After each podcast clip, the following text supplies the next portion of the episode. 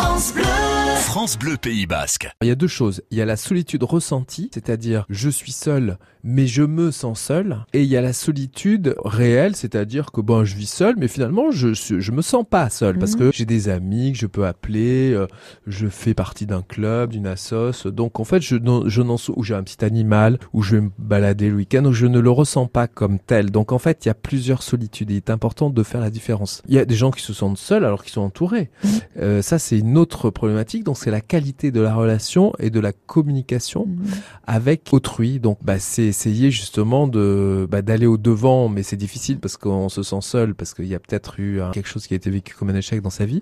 Mais à à, un certain moment, il faut quand même essayer d'entrer en contact, c'est en communication avec les autres. Alors comment on peut faire? Vous imaginez Alors on peut aller se promener et puis s'arrêter mhm. dès qu'on croise quelqu'un et lui parler, essayer de discuter, de converser. Euh, ça c'est quelque chose qui se faisait beaucoup avant, c'est-à-dire qu'on croisait, tiens. trouver des occasions peut-être. Trouver des euh occasions de, euh, bah, de, de, créer des liens. Alors soit autour de passion, les bibliothèques c'est fabuleux parce que les mhm. bibliothèques on s'assoit, on prend un bouquin et puis on peut discuter avec quelqu'un, avec un bibliothécaire ou se faire conseiller, etc. C'est il y a aussi les galeries de peinture. Donc comme cadeau aussi, on peut penser pour la fête des mamans, pourquoi pas, à offrir un abonnement d'un an euh, dans une petite salle euh, de ah spectacle. C'est une bonne idée ça, non? Oui, oui.